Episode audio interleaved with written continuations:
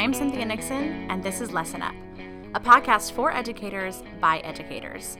Because change is hard, so let's learn and grow together. On this episode of Lesson Up, I'm here with Jenny Cattaneo, Madame, as her students know her. Um, she teaches quite a few things at our school. Will you just remind me which courses you teach? In middle school, I teach French 1A, French 1B. In high school, I teach French 1, French 2, French 3, and AP French, and then I teach Western philosophy. All at the same time. So she does quite a few things. One thing I love is your passion for allowing students to express themselves. And what I've seen from you the last couple of years is that's been blogs. Can you talk to me about why you choose that?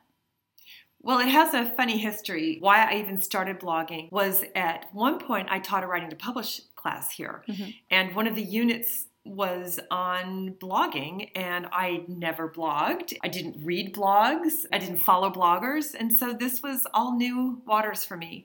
And so before I started teaching it, I cried and thought, I have no idea how I'm going to teach this.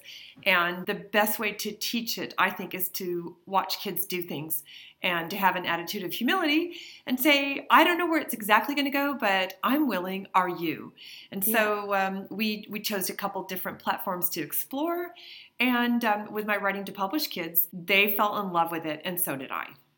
Awesome, awesome. And so now, talk to me about how do you use the blog in your classroom? How often are they writing? What what are they putting on there?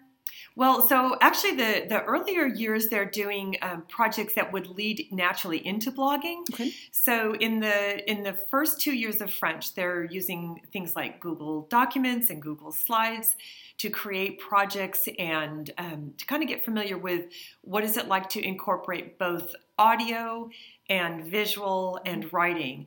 And so um, by the time they get to French 3 is when we officially kick off the blogging. Mm-hmm. So in French 3, they create their blog platform and they're actually able to use work that they created in French 1 and in French 2. For instance, they've got an autobiographical piece. Mm-hmm. Well, they can incorporate that. They can pull in the elements of it and write about themselves without having to recreate the wheel.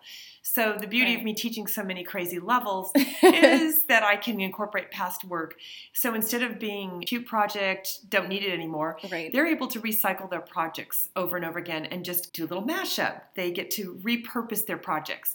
So by the time they're creating their blogs in French 3, we give a general framework. So we might mm-hmm. have general topics they would cover, and they begin to populate them. I love the idea that you said about how you have them through all those levels because then they do this assignment and they get to look back on it, reflect on it, make it mm-hmm. better, reflect on it, make it better each time. I love that not only can you see their growth really easily as they go through, but they can see their growth as yes. they go through. So that is really cool. Yeah, it's exciting talk to me about who, who are the audiences for these blogs that your kids are publishing?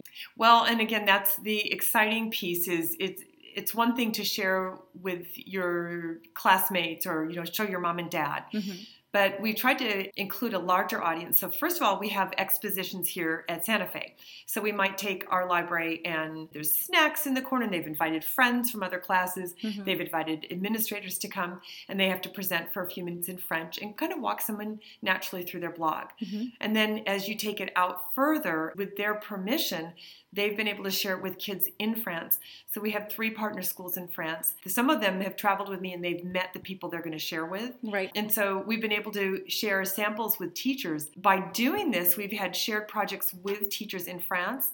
So, for example, we did in conjunction with our French teachers a, a, piece on heroes. Who are your heroes? And the kids did research on it. They did a video piece on it, mm-hmm. and they did a really in-depth essay on this person that they had researched. Mm-hmm. And then we shared with the French kids who were also writing essays on heroes. So that was really exciting That's for them. That's very cool. And I love that because, you know, not only is it more than just their classroom and their parents are sharing this to, but they're getting feedback from those people and they're getting to mm-hmm. learn, you know, we've got cross cultural things happening here. And I exactly. love that. Mm-hmm. I love that. Mm-hmm. Very cool. And how are your students feeling about the blogs compared to some of the things you used to do in the past? Like, how, how are they mm. responding to that? Well, that's been fun too because uh, you can see you can see that kids are changing, and being in the classroom is even more exciting because the younger kids at this point are learning how to be highly collaborative. Mm-hmm. So if they don't know how to do something, they're not afraid of their ignorance. They're just going to go ask somebody. Mm-hmm. Or as soon as somebody figures out a really cool way to insert something, mm-hmm. they're going to share it with the entire class. And so we're all learning and growing as as we continue to work together.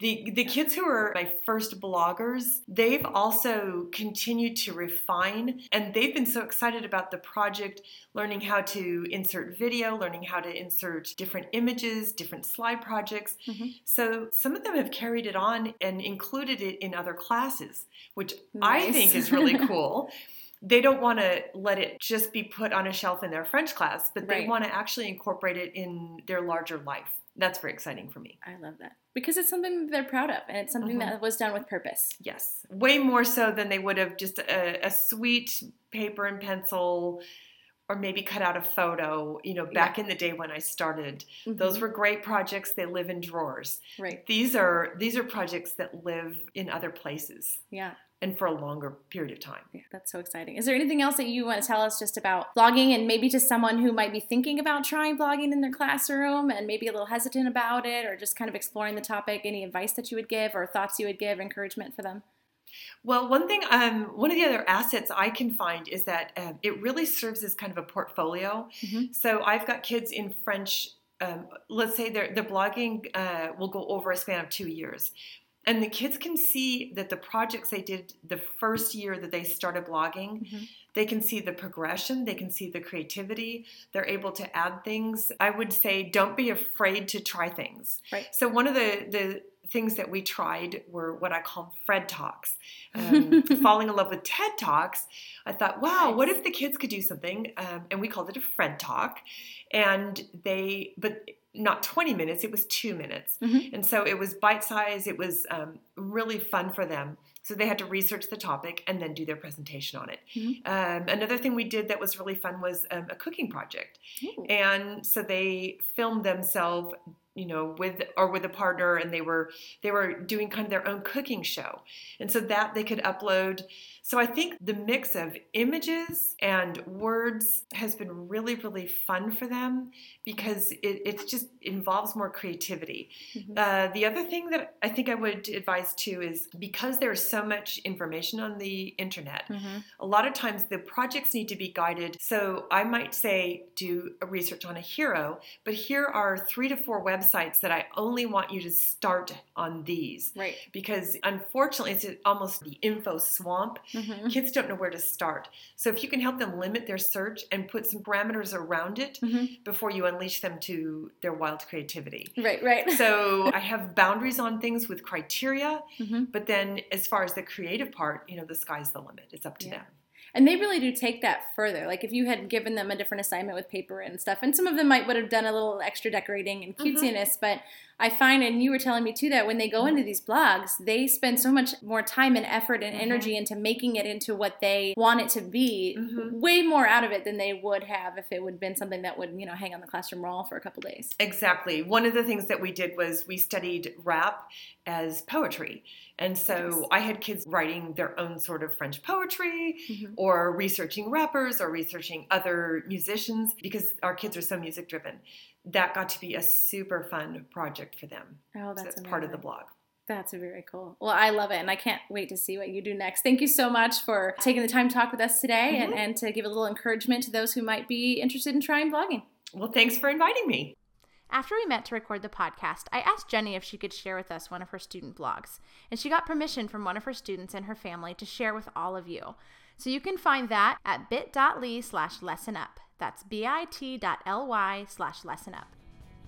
Thanks for listening in. Until next time, don't be afraid to challenge yourself to lesson up.